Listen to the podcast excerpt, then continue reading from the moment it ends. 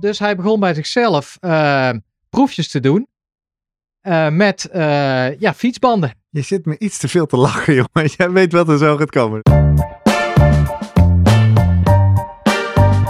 Welkom bij de Slimmer Presteren podcast. Jouw wekelijkse kop koffie met wetenschapsjournalist Jurgen van Tevelen en ik, middle-aged man in Lycra, Gerrit Heikoop.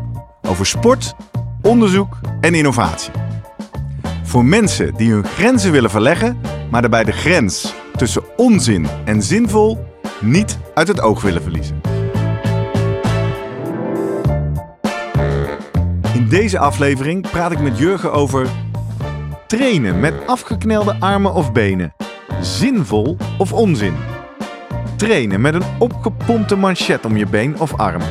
Occlusietraining wordt steeds populairder onder bodybuilders en Olympische sporters. Waarom doen ze dat? Hoe werkt het? En word je er inderdaad sterker en fitter van?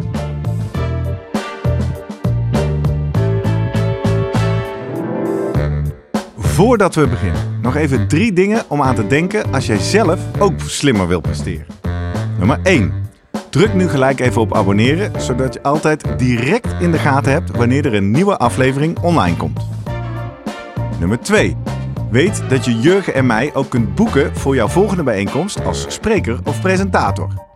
Neem gerust eens contact met ons op via de contactgegevens hieronder. En 3. Deze podcast wordt geproduceerd en gesponsord door Live Online Events. Serieus goede content rondom jouw congres of event. Check www.loe.tv voor meer info. Ja, Jurgen, Ja. goedemorgen. Gerrit. Het is weer vrijdag. Het seizoen is nu echt los. Wat een leuk seizoen, hè? Ja, super. Knijten veel reacties. Zowel een aantal weken terug al op onze live-uitzending, maar zeker ook op onze vermogensmeter afleveringen. Ik denk dat we misschien daar nog wel een deel 2 over moeten gaan maken. De, Maar eh, als het algoritme steeds beter wordt, dan eh, ja, ben ik benieuwd. worden Ja. wij ook beter. En dat is dus ook een oproep aan jou die nu zit te kijken of luisteren. Reageer vooral ook op onze podcast, hè, want we vinden het leuk om met jouw vragen en reacties aan de slag te gaan. En dat is eh, precies ook de aanleiding voor het onderwerp van vandaag. We gaan het hebben over occlusietraining, oftewel blood flow restriction. En ik moet eerlijk zeggen, ik heb eigenlijk nog steeds geen idee wat dat is.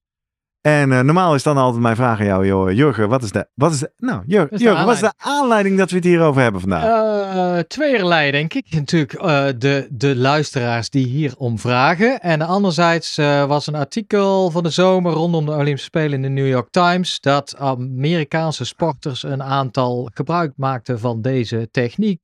Waarom deden ze dat? En ja, hoe zinvol was dat voor hun prestatie? Ja. En toen dacht ik eigenlijk, hey, maar dit is, is het weer een hype? Want ik herken het van een paar jaar geleden van een artikel in Sportgericht al, waar de aandacht aan werd besteed. Die heb ik er ook weer bijgehaald. Ik denk, oh ja, dat is natuurlijk een, iets wat steeds weer terugkomt. Omdat er nieuwe inzichten komen, meer inzichten. En daar moeten we het maar eens over hebben dan. Ja, precies. Dus we gaan uitzoeken wat het is. Eh, voor de luisteraars op eh, de podcast die niet naar YouTube kijken, die zien niet dat hier eh, gevaarlijke apparaten staan. Ik zie een fietspomp. Ik zie twee spinnen, Gevaarlijk, een eh, eh, binnenband. nou ja, ja. ik weet wat ermee gaat gebeuren. We gaan proefjes doen, mensen. Leuk. Eindelijk weer naar de ijsbucket. Maar eerst eh, even eren wie eren toekomt. Jerry Cornelissen was het, die ons benaderde op Instagram via @slimmerpodcast. En die stuurde halverwege december al. Ik heb misschien nog wel een interessant onderwerp. Nou, daar zijn we dol op, hè? De Blood Flow Restriction Band. Toen dacht ik, wat? Mijn buurvrouw heeft die laatst mee getraind als onderdeel van een hersteltraject. Maar ik ben eigenlijk wel benieuwd of dat het nou echt zo zinvol is om te gebruiken. Ik weet dat het meer een herstel slash revalidatie gadget is, maar toch. Dus ik zeg even, nou dank voor je suggestie Jerry. Ik heb er nog nooit van gehoord, was ik zo. Heb je een linkje of iets? Hij, ja is goed. Stuur je wel even een paper door. Nou, toen kwam daar een mooie pdf van de Frontiers in Physiology. Even, Ja. eh, Jurgen, is dat Ja. een, een belangrijk journal? Is dat nou, jawel, daar, daar, eh, daar komt veel naar voren. Het is een open eh, access journal, dus iedereen kan dit lezen. Dat is Ah, wel heel fijn. Dat is mooi. De titel is Blood Flow Restriction Exercise, oftewel ja, Blood Flow Restriction Training. Considerations of Methodology, Application and Safety. Ik heb dat artikel niet gelezen, jij ongetwijfeld wel. Ik heb wel even de introductie gelezen. En er valt mij op dat this covers the use of blood flow restriction to enhance muscular strength, oftewel spieren versterken uh, via training with resistance and aerobic exercise. And preventing muscle atrophy. Dus oftewel het voorkomen dat spiervezels uh, verdwijnen. Ja. Dat is waarom je dit zou gebruiken. En toen dachten we echt, nou, dit moet nu echt snel op de agenda. Want nog geen twee weken later kregen we nog een bericht op Instagram. Helemaal onafhankelijk hiervan van Anne Pauw. Anne is kinderfysio en zij schreef... Hi heren, sinds een tijdje ben ik vaste luisteraar van jullie podcast. Vinden we leuk. Het Slimmer Podcast. Als kinder, tussen haakjes fysiotherapeut, houd ik me regelmatig bezig met ontwikkelingen binnen de sportzorg. Nu is er bij ons in de praktijk de Blood Flow Restriction geïntroduceerd en ben ik benieuwd. Wat vinden jullie? Gebruik ze wel in de krachttraining, maar bijvoorbeeld ook een korte duurtraining op de fiets. Ik ben benieuwd. Groetjes Anne. Ja, toen dacht ik meteen ook, nou, dit is te toevallig. Twee keer in twee weken deze suggestie. Dus ik nog even bij Anne, joh, heb jij dan specifieke vragen of kun je ervaringen delen? En toen voegde ze nog toe, ja, ik heb wel wat ervaring in het gebruiken van. Ook zelf wat ervaren. Het is vooral een heel vreemd gevoel. Nou, daar gaan we dan zo achter komen misschien. En bijvoorbeeld op een true bike geprobeerd. Je verzuurt heel snel. En het is een hele andere manier van vermoeidheid, schrijft Anne Pauw. Anne, Jerry, dankjewel. Zou Anne de buurvrouw van Jerry zijn? dat linkje had ik nog niet gelegd. Ja, dat zou natuurlijk kunnen. Nou, Anne Jerry, laat nog even weten of jullie toevallig naast elkaar wonen. We gaan natuurlijk op het einde van de aflevering ook weer even zoomen met Vroemen. Want uh, ik vroeg aan uh, Guido, die mij nu begeleidt als trainer, van goh, kan je mij ook even zo'n training voorschrijven? Ik wil zo trainen. Daar was hij bijzonder terughoudend in. En we zullen op het einde even uitzoeken waarom dat is. Maar eerst met het begin. Ja. Jurgen, wat is het? En wat gaan we doen? Nou, het gaat erom, het is al ontdekt in 1966 door een Japanner genaamd Sato. Dat is achternaam. Uh, wat hem namelijk overkwam, hij deed een uh, meditatietraining, was in een klooster ergens voor boeddhisten. En ik kwam hierachter uh, dat als hij een half uur op zijn, uh, in die, die houding zat, je weet wel, de, zoals die boeddhisten zitten, zeg maar. Zo klimmaak dus zit. Hurkend. Oh, daar, ja, okay, precies. ja. Dat hij dan uh, weer, als hij dan mocht opstaan, en dan merkte jezus, wat zijn mijn uh, benen stram, stijf. Al, het gevoel dat ik na, alsof ik heel uh, zware inspanning heb verricht. Mm -hmm. En toen ging hij denken van, wat gebeurt er op het moment dat ik zo zit? Oh, dan wordt mijn bloedvaten waarschijnlijk afgekneld. En toen dacht hij, hey, zou dat dus een manier zijn, je bloedvaten afknellen, om je spieren te trainen? Aha. Zo is het begonnen. Dus hij begon bij zichzelf uh, proefjes te doen uh, met uh, ja, fietsbanden. Je zit me iets te veel te lachen, jongen. Jij weet wat er zo gaat komen. En me, de fietsbanden. Meer beschrijving heb ik niet gekomen, maar ik denk, daar moeten we maar eens even mee aan de slag. Hier ligt dus, een fietsband. Ja, ja, jij legt de microfoon neer. Ik zal live slag doen. Want jij gaat nu opstaan. Ik nodig iedereen uit die luistert. Je kan dit ook allemaal terugkijken op YouTube. Ga naar youtube.com slash Gerrit Heikoop. En uh, ja, nou, wat moet ik doen? Zoals ik het wil doen. Jij gaat hier doorheen. Mm. Mijn voet gaat nu door de fietsband. Je gaat nu net boven de knie. Knoop jij of pak jij die fietsband vast? Ja? Ik weet niet hoe onze Japanner het heeft gedaan. Sander zegt ondertussen, ik zie er niks van op YouTube, maar goed, we doen ons best. Het moet zoiets zijn, dus ik knel jou hier jouw band af. De situatie is nu, ik heb een lege binnenband van een fiets om mijn bovenbeen, net boven de knie. Die is met een schoenveter vastgeknoopt en nu wordt er met een fietspomp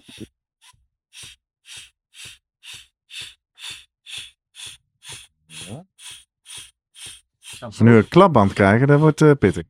Voel je al iets, Gerrit? Ik, uh, ja, nee. Nee, ik voel zeker niks. En die band die wordt echt gevaarlijk dik.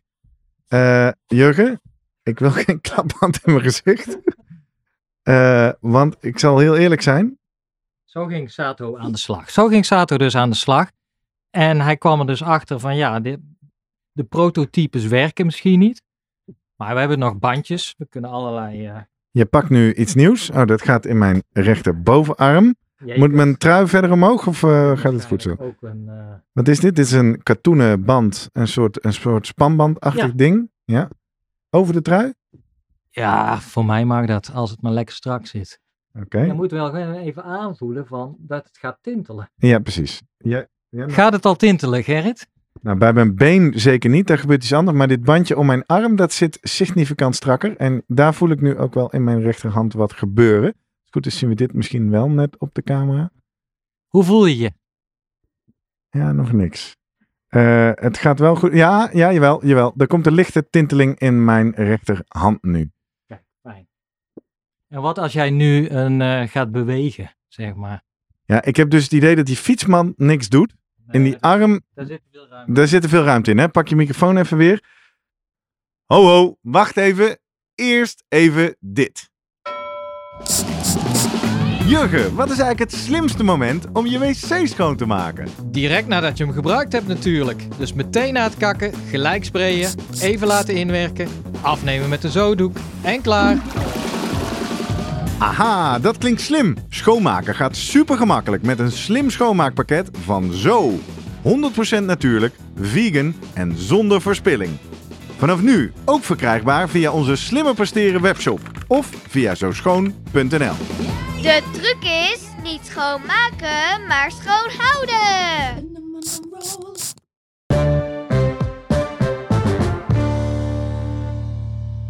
Ja, jij eh, zit inmiddels weer op je plek, eh, Jurgen. We Ja. hebben de boel even schoongemaakt. En ondertussen heb ik dus nu ruim een minuut hier met mijn afgeknelde bovenarm Ja. gezeten. Kijk. Jij vroeg, eh, eh, merk je al wat? Ja. Nou, ik weet niet of dit te zien is, misschien op deze camera. Mijn aders in mijn onderarm zijn eh, zeer aan het opzwellen. Het wordt een beetje rood, zo Mijn je arm. onderarm wordt rood. Mijn eh, vingers beginnen nu inderdaad ook te tintelen. Ja. Dus ik zeg, in de arm gaat het afknellen goed. Ja. In de been, die fietsband... Nee, maar ik zie ook eh, dat je daar nog ruimte hebt. Ja, Dus. Sato had er ook wel moeite mee om even de, de juiste manier te vinden voor het afklemmen. Ja. Ehm, En nu? Dus we gaan verder met de arm. ja, Wat ga nou, ik nu doen? Eigenlijk zou je dit nu naar een, eh naar een fitnesshok moeten gaan en jouw trainingsprotocol willen uitvoeren, wat jij gewend bent. En die training, in de zin... Kijk, want Alleen- we zien aan die onderarm zien we echt Ja. iets gebeuren. Hè? We zien echt die aders nu boven op die arm liggen. Is het te zien? eh, Ja. Ehm, Nee, van dus mij, moet ik nu mijn van mij mag je specifiek gaan trainen? Ja, dit in principe. Of eh, is nu mijn hele lichaam nee, trainen dan gaat het specifiek om je armen. Ja, dus de, het trainingseffect. Nou, wat zou het effect zijn voor die onderarm? Dus eigenlijk zou ik nu bijvoorbeeld een soort curly bars moeten gaan doen. Ja. Of zo. Alleen dan met minder, dan mag je dat met minder gewicht doen. Dus dit nu gewoon met eigen gewicht van de hand zou al wat ja, zijn. precies, zoiets. Nou, en, eh, lijkt me nu goed, mag jij hem losklemmen, want Het is niet goed. nee, ja, nee, je doet het hartstikke goed. Maar Ja. Nu los. onze vriend Sato, die ook aan het, aan het vreubelen was, met eh, fietsbanden en met eh, spanbanden en noem maar op. Die werd namelijk, na een paar jaar moest die opgenomen worden in het ziekenhuis. Wat Ja. Had je er wel even van Ja, nou, ja. zeggen? Daarom denk ik, het is goed om het even. En wat hij had, is- was een, een, een embolie, dus een stolsel uiteindelijk in zijn longen. Eh, dus door dit eigen, dat eigen Oké. geëxperimenteer, Ja. dat zorgde toch voor, had toch zijn nadelen, laat ik het zo zeggen. En nu? Moet Maar- ik, nu ben ik los. Ja, ik nee. zie ook mijn aders zich meteen Ja. weer eh, herstellen. En Moet, dan- moet, ik, moet ik nu juist doortrainen? Nee, nee, in principe ben je, heb jij nu. Het protocol is klaar. Ja. Om even aan te geven van wat, ja, wat er precies, eh, wat het idee van occlusietraining is. En En dat is occlusietraining. dit. Ja, Jezelf eh, afknellen. Ja, je Bloedvaten je, afknellen? bloedvaten afknellen. En dan met die spieren die minder bloed krijgen, Precies. een oefening doen. uitvoeren. En dan met het idee dat eh, je eigenlijk al een extra prikkel hebt door het afklemmen van die bloedvaten. Dat jij dus met Ik doe even de binnenband van Ja. mijn benen. met een lagere eh, belasting, een lager gewicht, je oefeningen kan uitvoeren. En waarom is dat belangrijk? Nou, dat, eh, met- nou, het idee is dus dat normaal bijvoorbeeld als jij krachttraining doet, dan doe je dat bijvoorbeeld op 70 of 80 procent van je maximaal kracht. Ja. Dat is, eh, ik, ja, ik zit niet zo vaak in, eh, in, de, in de fitnesszaal of het krachthonk, maar ik begrijp dat dat de manier is om eh, spierkracht te verbeteren en spiermassa te verbeteren. Zit je op 70, 80 procent van je maximaalkracht, met herhalingen natuurlijk, hè, dat doe je dan 10 keer, een 3 keer 10 of zo. En hij zei, hij merkte van ja, met mijn afknellen van mijn bloedvaten, dan kan ik eh, hetzelfde effect krijgen op spierkracht of op eh, spiermassa bij slechts 20% van mijn maximale kracht. Dus met minder belasting eh, kan ik hetzelfde trainingseffect krijgen. En waar meet hij trainingseffect op? Nou ja, hij heeft zelf, denk ik, bij zichzelf zitten vreubelen. Maar later heeft hij allerlei eh, Japanse vriendjes gevonden die voor hem een onderzoek heeft gedaan. Want pas in 2005, hij begon in 1966, 2005, eh, zijn die eerste artikelen verschenen. Ja. Waarbij ze dus, eh, in de tussentijd had hij, eh, heeft hij de Katsu-lijn opgezet. Dus een, ja, kijk maar op, op internet. Katsu, dat zijn echt bandjes op maat die je kan oppompen. Dikker, dunner, soms in de kleding geïntegreerd. Maar allemaal op hetzelfde idee dat, ja, dat, je op, dat je in ieder geval in staat bent om je arm of je been af te knellen. En vaak gekoppeld nu ook aan een, een meter, zo'n bloeddrukmeter, om te zien ja, hoeveel lucht je erin pompt. Of ja, eigenlijk Ja, hoeveel... wat ik wou zeggen, jij zei op, op voorhand voor deze uitzending heb je nog zwembandjes. Ja. Eh, want dan zou je natuurlijk ook kunnen opblazen. Maar ik moet zeggen, die fietsband, dan zei je ook, daar zat er veel ruimte in. Maar Ja. ook zwembandjes, is daar niet goed is niet dezelfde druk als wat jij net doet Nee, door maar dat- een bandje zo strak Maar dat mogelijk is dus maar het hele, het hele proces waar, waar Sato ook doorheen gegaan is. Om uit te zoeken van ja, eh, hoeveel moet ik knellen? Wat, wat werkt wel, wat werkt niet? En eigenlijk eh, wil ik dat nu al benoemen. We zitten nog steeds in de fase dat we niet goed weten wat het beste protocol zou zijn. Hoeveel moet je afknellen? Hoe lang?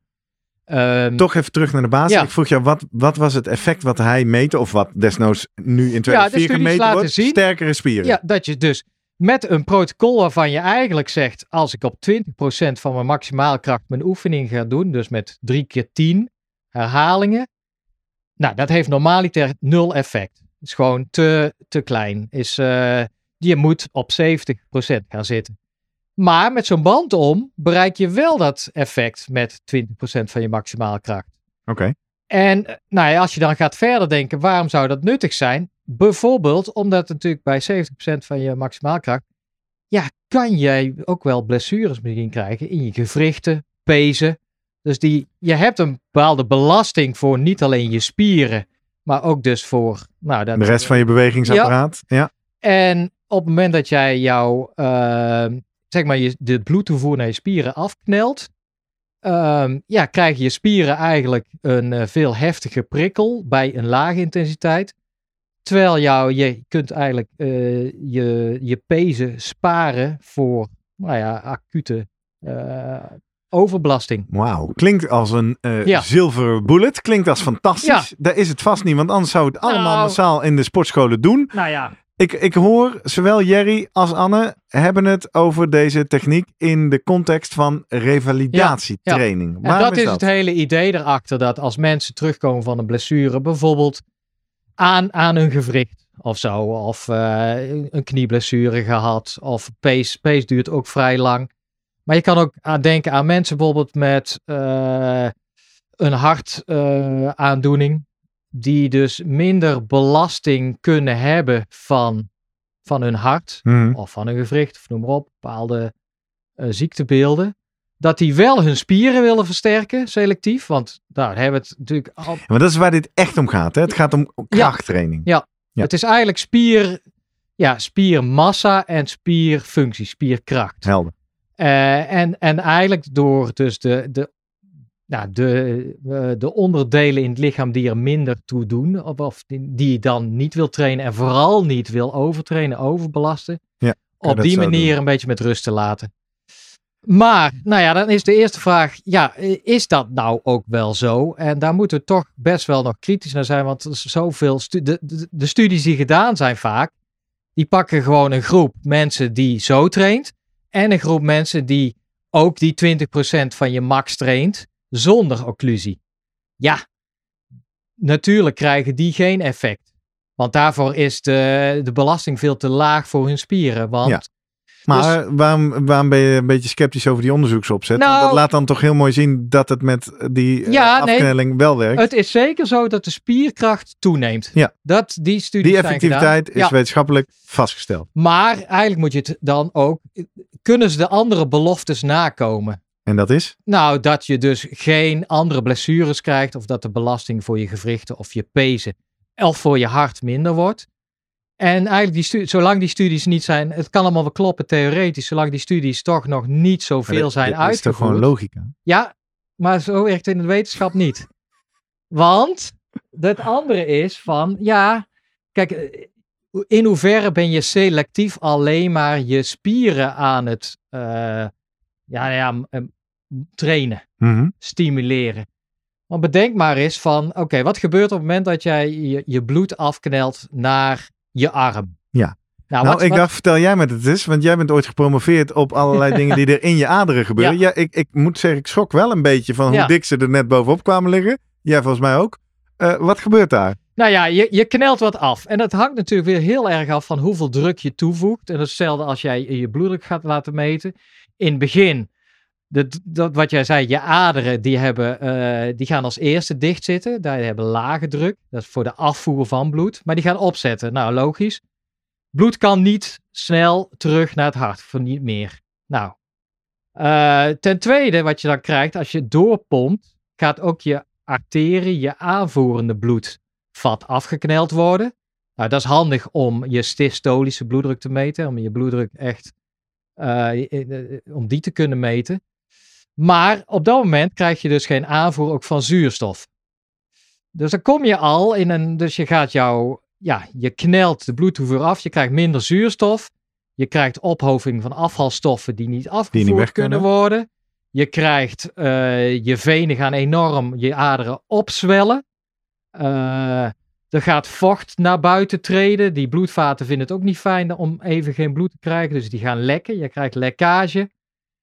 En dat zijn wel allemaal prikkels bij elkaar. eh, maar in hoeverre ja, hebben ze allemaal A, een bijdrage aan eh, spieradaptatie?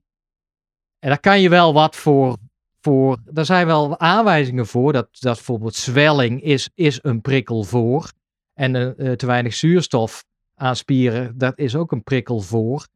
Maar je kan niet elk ding daarin passen van, nou, dat het allemaal helpt. Dus het kan ook nadelige effecten hebben. Mhm.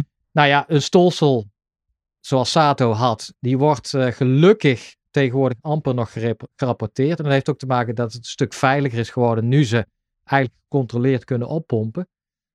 Maar ze weten nog niet steeds niet van, moet je nou oppompen tot alleen die aderen opzwellen, dus dat je afvoer afklemt, of moet je inderdaad oppompen dat ook de aanvoer, de zuurstof minder wordt?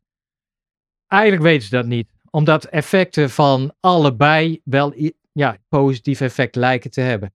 Wat je dan bijvoorbeeld zou kunnen doen, en die studies zijn er niet, dan moet je bijvoorbeeld iemand minder zuurstof laten inademen. En dan kijken, wat doet dan een verminderde aanbod van zuurstof? Of Ehm, spieropbouw. Ja, op spierenbouw. Om te gaan isoleren welke van de effecten hebben nou uiteindelijk, hè, of welke van de dingen die gebeuren, hebben nou het meeste effect op, die, op die extra spierbouw. Want die extra spierbouw, dat is vastgesteld. Da- dat gebeurt. Daar ben ik het wel over, ja, alles wat ik gelezen heb, dat dat zeker werkt. Ja, alleen we begrijpen dus nog niet Ja. goed waarom. En daardoor begrijpen we ook nog niet zo goed wat eigenlijk het goede Nee. protocol is. Nou, en de vraag is van, kijk, wat je wel mist is coördinatiegedeelte. Als jij natuurlijk traint bij 70% van max, hangt een beetje natuurlijk van je opstelling af. Maar eh, squats bijvoorbeeld, of nou ja, er zijn allerlei manieren voor. Het is niet alleen maar de kracht die je traint, maar ook een soort stuk coördinatie. Ja. En als jij dus bij 20% van jouw max gaat trainen, ja, neem je dat ook mee. Dus je moet eigenlijk een goed protocol, vind ik wel, vinden dat je een groep mensen op deze manier traint en vergelijkt met de reguliere training bij 70% max. Hmm. En dan kun je misschien wel effecten vinden van hetzelfde soort effect op kracht en op spiermassa, maar misschien coördinatie, eh, ja, of, of andere testjes dat je erachter komt. Ja, nou, je, je, je beperkt je nogal door alleen maar op die spier te richten op die manier. Ja, ja. Eh, andere is bijvoorbeeld wat ze ook zeggen. Ja, is het wel zo, of in ieder geval eh, minder belastend voor mensen bijvoorbeeld met hartproblemen? kijk, wat je het, het is niet dat je volledig de boel kan afklemmen, want er zijn altijd nog paden waar het bloed toch nog weg kan gaan. Ja. Je, de buitenkant knel je af, Ja. maar je weet niet wat er precies. Als jij echt alles wil afknellen, ja, dan, eh, dan word je niet vrolijk van, want dan hou je niet eh 10 of 20 minuten vol, zoals nu gebeurt. Dus je krijgt altijd wel wat bloedtoevoer terug. Maar uiteindelijk het hart denkt van, hé, hey, ik heb minder bloedtoevoer. Eh, en dat, dat pompt daar ook minder weer uit. Eh, dus eventueel ligt flauwvallen op de loer. Ja. Nou ja, Ik moet je bekennen dat ik in de afgelopen 20 minuten ook heel even heb gedacht, word ik licht in mijn hoofd. Oké, maar nou ja, eh, goed. ja. Dat zijn allemaal dingen die eigenlijk onvoldoende uitgezocht zijn. Dus er zit een groot theoretisch kader, denk ik, waarbij jij ook zegt van ja, logisch, moet kunnen werken. Maar de experimenten zijn toch nog allemaal niet, eh, eh, die die zijn gewoon nog niet uitgevoerd. En je kan, Nee. ja, je kan, plus je kan je afvragen waarom. Waarom zou het fijn zijn om in een sportschool op, op deze manier te trainen met lagere gewichten dan op de, nou de, de klassieke manier met Nou ja, ik moet heel eerlijk zeggen, als ik, als ik niet alle nuances hoor en bijvoorbeeld niet uit mijn ooghoeken erbij zie staan, dat zelfs in de wetenschappelijke studie staat, don't try this at home. Ja. We gaan zo zoomen met Vroemen. Ik ben ook heel benieuwd om te horen waarom hij zegt, wees hier alsjeblieft voorzichtig mee. Als ik dat allemaal niet zou weten, zou ik denken, dat klinkt goed. Ik, wil, eh, ik ben volop bezig met mijn benen, eh marathontraining, fietstraining. Ja. Ik ga vanaf nu squatten met een riem om mijn bovenbenen. Ja, nou ja, dat is het, eh, met Toch? kracht. Want dan, dan, dan meer kracht. Meer met kracht, kracht, beter. kracht is het wel inderdaad, er zijn genoeg studies gedaan. Nog vaak wel met ongetrainde mensen. Oh ja. En dan, dus de, nu, de vraag die ook, moet je dit nou elke keer zo gaan doen? Of moet je het integreren in je normale trainingsprogramma? Weten we niet. Hoe werkt het met topsporters? En het andere is dat je met duurtraining. Dus zijn deze zomer was dat het New York Times verhaal. En er kwam een zwemmer tegen. eh, die dit inderdaad sprong in het zwembad. Met die bandjes om. En dan ging hij gewoon ja, trainen op die manier. En je hebt die eh Michaela... Niet met zwembandjes, hè? Maar met een ja, met knelbandje die dan. knelbandjes. ja, Ja, ja. Die Michaela Skifrin, die, eh, die, die skiester, Ja. die gebruikt ze ook bijvoorbeeld. Galen Rupp, dat is een marathonloper. Die gebruikt ze ook tijdens de training. Dus dan praat je over duurinspanningen. Hmm. Ja, daar is eigenlijk nog helemaal geen wetenschappelijke studies gedaan. Dat is het ook moeilijker, want daar kan je niet op. Ja, moet je dan ook op 20% van je, van je max wat? Van je maximale hartslag of van je maximale vermogen? Ja. Dat is nog helemaal niet uitgezocht. Dus ehm, Laten we maar eens even kijken wat de sportarts ervan vindt. Nog één eh, vraag. Ik zie in de show notes nog iets staan over voordat je een tijdrit gaat rijden. Ja. Wat is dat nog even voor zijweggetje? Nou ja, en dat is dan. Ja, dat is een hele goeie. Want waar ze nu ook. eh, Jij, jij zei het al. Ja, mag ik hem nu loslaten en dan weer opnieuw opblazen? Of ben ik nu klaar? Sommige mensen zeggen ook juist dat je dus als jij drie sets van tien doet, dan moet je even na die eerste set het even weer loslaten. Toch weer even je bloed laten stromen. Nou ja, dat is ook weer zo'n vrijheidsgraad in het onderzoek. En waarom ze dat toch willen verzinnen is omdat er een, een hele andere tak van eh, wetenschappelijke eh, sport is de is ischemia reperfusion, is ischemie reperfusie.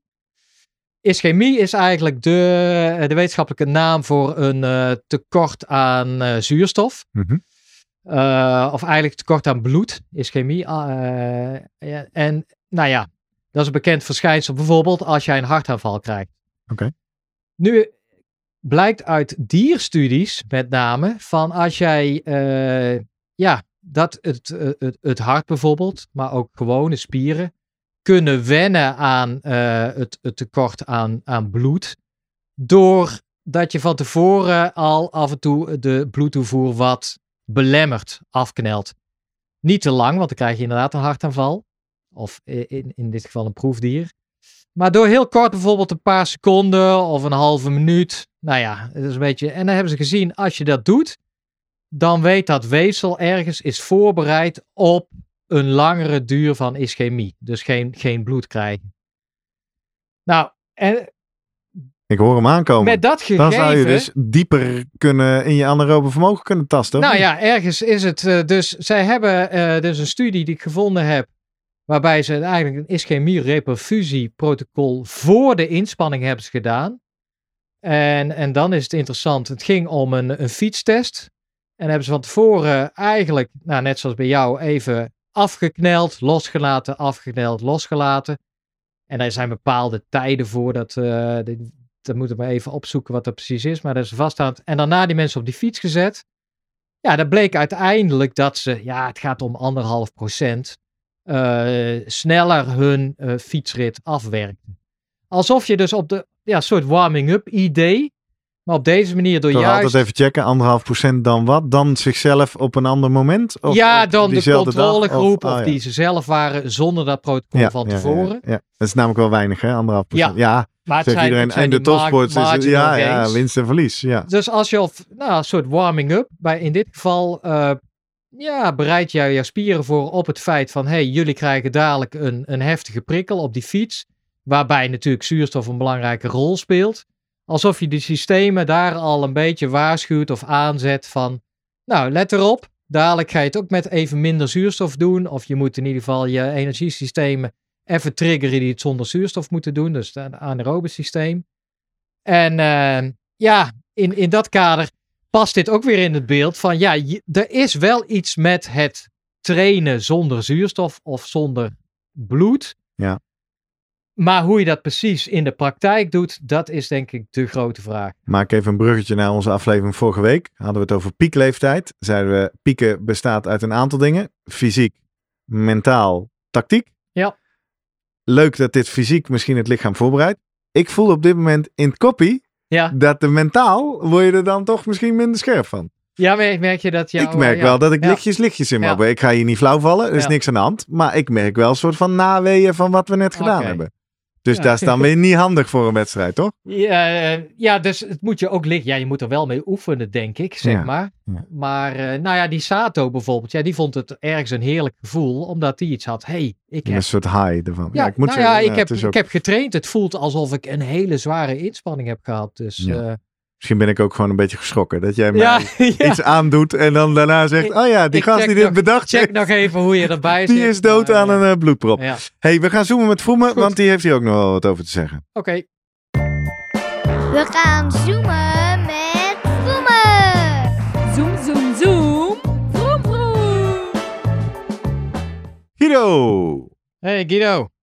Hey. goedemorgen. nou, ik ben blij dat ik jou even te spreken krijg, want eh, ik ben hier eh, zojuist door Jurgen afgebonden.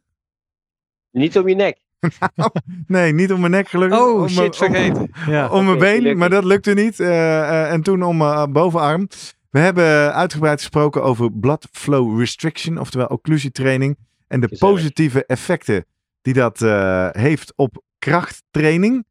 Maar eh, bij jou stellen we natuurlijk altijd de vraag: Goh, is dat ook onderdeel van jouw trainingsprotocol?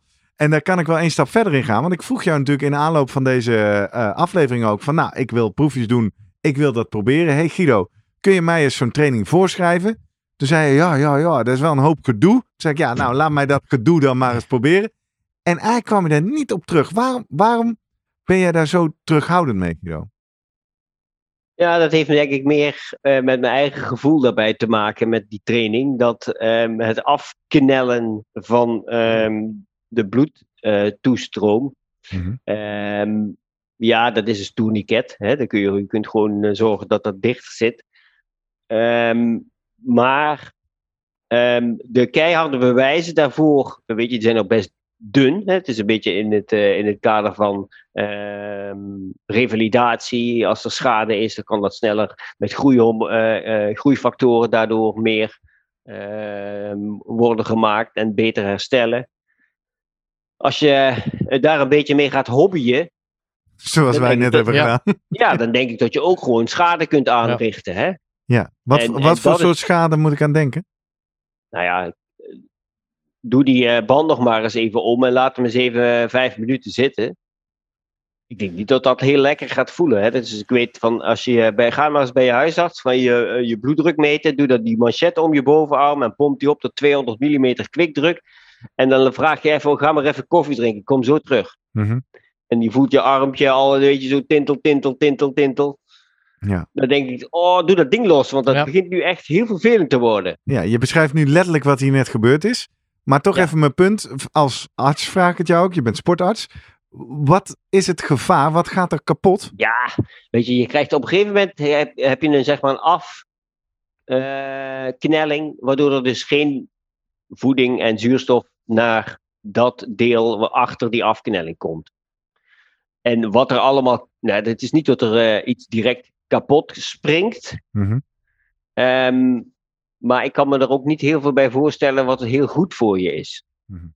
Buiten ehm, de normalere vormen van krachttraining. Hè. Dit zijn allemaal een beetje extreme vormen. En dan denk ik, ja, maar dan krijg ik nog extra eh, prikkel daardoor.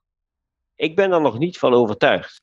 Ken jij die Katsu eh, site? Die dan, dat- dat bedrijf Katsu is opgericht vanuit de Japaner, hè, die Sato.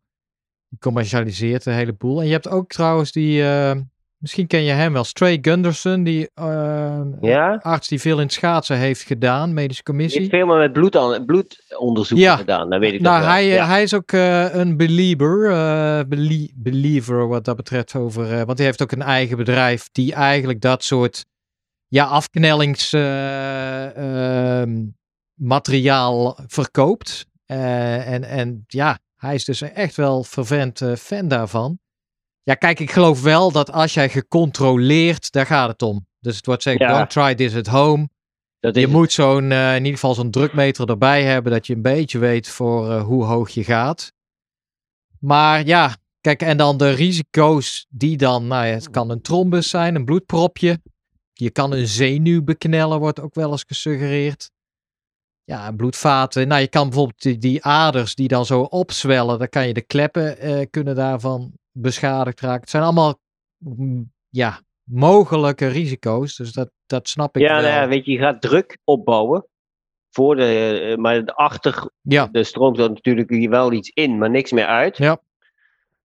En dan krijg je natuurlijk daar een verhoogde druk. Ja, soms zijn vaten niet daartegen bestand. Ja. Hm. Dus het is een beetje een, eh, een slag met de hamer, vind ik. Ja. Heel erg. Maar ik ben wel zoekend, want eh, ik zei eerder in de aflevering al, eh, nou, als ik dit weet, eh 20% van de inspanning, ik ga gewoon lekker eh, squatjes doen met een riem om mijn bovenbeen, toch? Of niet? Ja, niet. Ik, ik krijg ook heel erg het gevoel, zeker als jij zo bedenkelijk bent, Guido, niet doen. Maar ik probeer even toch even te begrijpen waarom. Want als er dus ook allerlei bedrijven zijn die het verkopen, Ja. dan komen we toch wel heel Ja, dicht bij dat de kern van deze hè? podcast. Ja, Dat precies. is marketing. Ik, ik weet nog uit, eh, weet je, er zijn ook bedrijven die hadden dan een soort eh, eh, eh, een masker op. En er zat een ventieltje op. En dan eh, kon je daar eh, hoogtetraining mee simuleren. Dan heb je gewoon eigenlijk, nou ja, je, kunt, je houdt je neus dicht en je zet Ja. Ja, zuurstof. knijper op je mond. En dan Ja. denk ik, god ja, dan kan ik ook hoogtetraining aan simuleren. Ja, maar dat soort marketingverhalen, die, die maken heel veel indruk. Maar 20%, ja, daar geloof ik niks van. Maar Nee. ken jij dan, eh, want we, hadden het, we eindigden eigenlijk in onze discussie van, dit is tijdens eh, dus de krachttraining met name gebruik je eh, het afknellen als een soort extra prikkel voor de spieren om die juist te laten groeien en adapteren. Ja? Maar we eindigen ermee dat er ook studies zijn die juist voor de inspanning eh, een, een protocol volgen van dat ischemie-reperfusie. Dus afknellen, loslaten, afknellen, loslaten. En dan toch wel een, eh, een klein, maar wel significante verbetering zien in, in dit geval was de fietsprestatie. Maar dat zal weer meer te maken kunnen hebben met een verbeterde doorbloeding daardoor. Ja, ja. Dichtknijpt, openzet, dichtknijpt, Ja. openzet. Dan gaat steeds meer capillaire open. En ja, als je een hele goede warming-up Wat doet, is dat, jongens? De- Even met... klein- Ah, ja, de, ja. de Ja. kleine bloedvaatjes naar alle spiervezels toe. Ja. Als, je gewoon, als jij begint met, met inspannen, dan heb je niet zeg maar 100% van alle spiervezels al aangezet. Hè, Mhm. de, de 20 of 30% ligt nog te slapen, die moet je Ja. nog wakker maken. ja, dat doe je normaal gesproken met een warming-up, neem ik aan. Ja. Ja, Dus dan ja. zou dit onderdeel Ja. van de warming-up kunnen zijn. Dat je, als nou je ja, lui bent wel. ja, Ja, Dus- maar dat is dan ook dicht tegen slimme presteren. ja. Misschien- ja, dus Trek maar even de riem aan. Nogmaals, in, de, in die studie die ik eh, beschreef, daar hadden ze natuurlijk nog een groep moeten hebben die een normale warming-up zou doen. Ja, en dan kijken dan van, nou ja, En weet je wat er ook dan nog is? Als je bij krachttraining is natuurlijk ook. ehm, nou ja, wat, wat is het gevolg daarvan? Wat, wat wordt er dan beter? Is het gewoon een maximaal kracht die je dan met een squat oefening of Mhm. zo meet?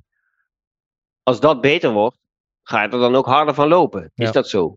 Nou, eh, trainer, is dat zo?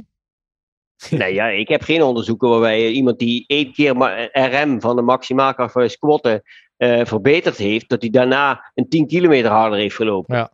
Nee. Nee, dus dat, daar zeiden we ook van. Er is meer de coördinatie. Train je die wel op dezelfde manier? Ja, ja, Waarschijnlijk precies, niet. Of, eh, er zijn heel weinig studies nog volgens mij over aerobe energiesysteem. Of het daar effect op heeft. Dus het is puur, puur sec genomen kracht. Ja, dat is mooi in de sportschool, denk ik. Maar eh, eh, Ja. voor ons meer duursport. Toch even goed begrijpen, want dan zeg je, je hebt alleen maar wat een kracht als je dat ook onder coördinatie, dus in je, in je beweging kwijt kan. Ja, natuurlijk. En je hebt Ja. een eh, één spier als die krachtiger wordt. Ja, de hele keten moet ja, ja, natuurlijk je, je loopt met je hele been en ja, niet alleen dus- met je... En dat zijn meerdere spieren, dat zijn gewrichten, dat zijn natuurlijk eh, de Ik zenuwaansturing. vind het wel tricky, want nu zou je bijna, als ik naar jullie luister, kunnen zeggen, joh, we hebben helemaal niks aan krachttraining. Jawel. Toch? in combinatie met. Ik bedoel, Neuromusculaire aansturing. Hè? Weet je, krachttraining is niet alleen maar lomp, gewichten Ja, daarboven ja, en naar precies. beneden gooien. Precies. Daar zit een heel bewegingspatroon in. En die, En het volgende daarbij is dat je natuurlijk massa gaat verplaatsen met, ook bij krachttraining, maar ook snelheid. Ja. Als je het heel langzaam doet, is het makkelijker Ja. dan als je de hele snelle beweging. Want dan is de coördinatie natuurlijk cruciaal. En dat zie je vaak bij, nou ja, kijk maar wat, wat 100 meter sprinters van atletiek, wat die doen. Hè, Die moeten supersnelle bewegingjes maken eh, eh, om dat allemaal gecontroleerd te krijgen. Maar ze zijn ook heel sterk. helder. hey, dan, dan probeer ik tot een conclusie te komen. Denk, oké, Jerry en Anne die vroegen ons, wat is het, waarom doen mensen het, hoe werkt het? Volgens mij hebben we die vraag Ja. aardig beantwoord. Ik zit hier nu wel een beetje met een onbestemd gevoel. Als ik die ene vraag moet beantwoorden, is dit nou zinvol of onzin voor mij als amateur? Als ik, ik, ik ben onder begeleiding van Guido Vroemen en die zegt niet doen, ik heb er geen goed gevoel bij, dus ik ga het niet doen. Maar ja, nou zit een ander te luisteren en die denkt, eh, ja, ik, eh, wat, wat, wat, nou ja, welke onder, trekken onder begeleiding wordt dan altijd gezegd. Ja. Zo, of van inderdaad een fysiotherapeut in dit geval. Ja, zoals Anne is. Ja, dan, daar kan ik me wel voor. Maar nogmaals, ik, daar, daar, daar moet, ik ken de studies niet. Nee. Onvoldoende. Dus dat is, begel- ja, dat is Dus denk de ik belangrijkste boodschap, Ja. voorzichtigheid geboden. Als Ga het dit dus niet mee is dat jij hobbyen. beperkt bent om die krachttraining te doen van die 70% van je max. Ja. For some reason. Ja, en dat je Ja, blessure. toch je ja. Ja, spier, precies, weet eh, je. spieren wil trainen.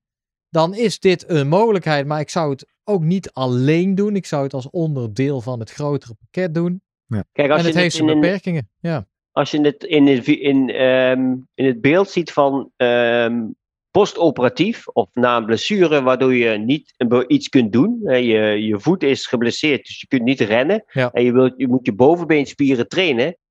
Dan kun je natuurlijk dat geïsoleerd gaan doen door middel van zo'n methode als dit. Ja. Want je kunt niet op die voet gaan staan, omdat Ja. als je gaat squatten, dat gaat dan niet. Weet je, ja, dan denk je, ja, maar dat kan ik helemaal niet. Ik kan er niet opstaan. Precies. Dus ik moet het op een andere manier moet ik die, eh, die spiergroep gaan trainen. Ter, en dan zijn we weer terug bij het begin van de aflevering. Die studie die Jerry doorstuurde. Ter voorkoming van atrofie. Ja. Toch? Ja. Precies. Ja. Mooi. Helder. Voorzichtigheid geboden is het devies. Eh, volgens mij zijn we dan rond. Hebben we het uitgelegd. Leuk. Een onderwerp wat ik helemaal nog nooit van had gehoord. En misschien hebben meer luisteraars dat. En eh, ik zou willen oproepen aan iedereen. Be like Jerry en Anne. Eh, wij vinden het heel leuk om dit soort vragen en onderwerpen gesuggereerd te krijgen. Ons standaard antwoord is dan wel vaak: we zetten hem op de lijst. We hebben inmiddels een document met heel veel vragen en onderwerpen. En eens in de zoveel tijd gaan we bij elkaar zitten zonder microfoon. En dan kijken we naar de lijst en zeggen: ah, die pakken we, die pakken we, die pakken we. Dus eh, we vinden het leuk. Als jij misschien ook een vraag of een onderwerp hebt, stuur hem naar ons toe. Dat kan op een aantal manieren via @slimmerpodcast op Instagram en Twitter, zoals Jerry en Anne dat deden. Je vindt daar van iedere aflevering een post en je kan ons ook DM'en, zoals ze deden, en dan eh, kun je bij ons terechtkomen. Of je gaat naar onze website www.slimmerpodcast.nl. Daar vind je ook van iedere aflevering een eigen pagina. Daar kun je op commenten, reacties achterlaten. Of je kan die link van die pagina natuurlijk doorsturen naar mensen voor wie dit interessant is. Anne, misschien even leuk bij jou in de praktijk zo. Eh, of in andere fysiotherapiepraktijken. En je kan eh, ook met ons mailen via post.slimmerpodcast.nl. De disclaimer is altijd, kan soms even duren voordat je antwoord krijgt, maar we zien ze allemaal en we doen ook ons best om ze allemaal te antwoorden. Dus eh, nou ja, daarmee zijn we weer mooi en compleet. Tof. Guido, dankjewel. Jullie Volgende week. Jurgen, tot volgende week. Tot volgende week. Hoi.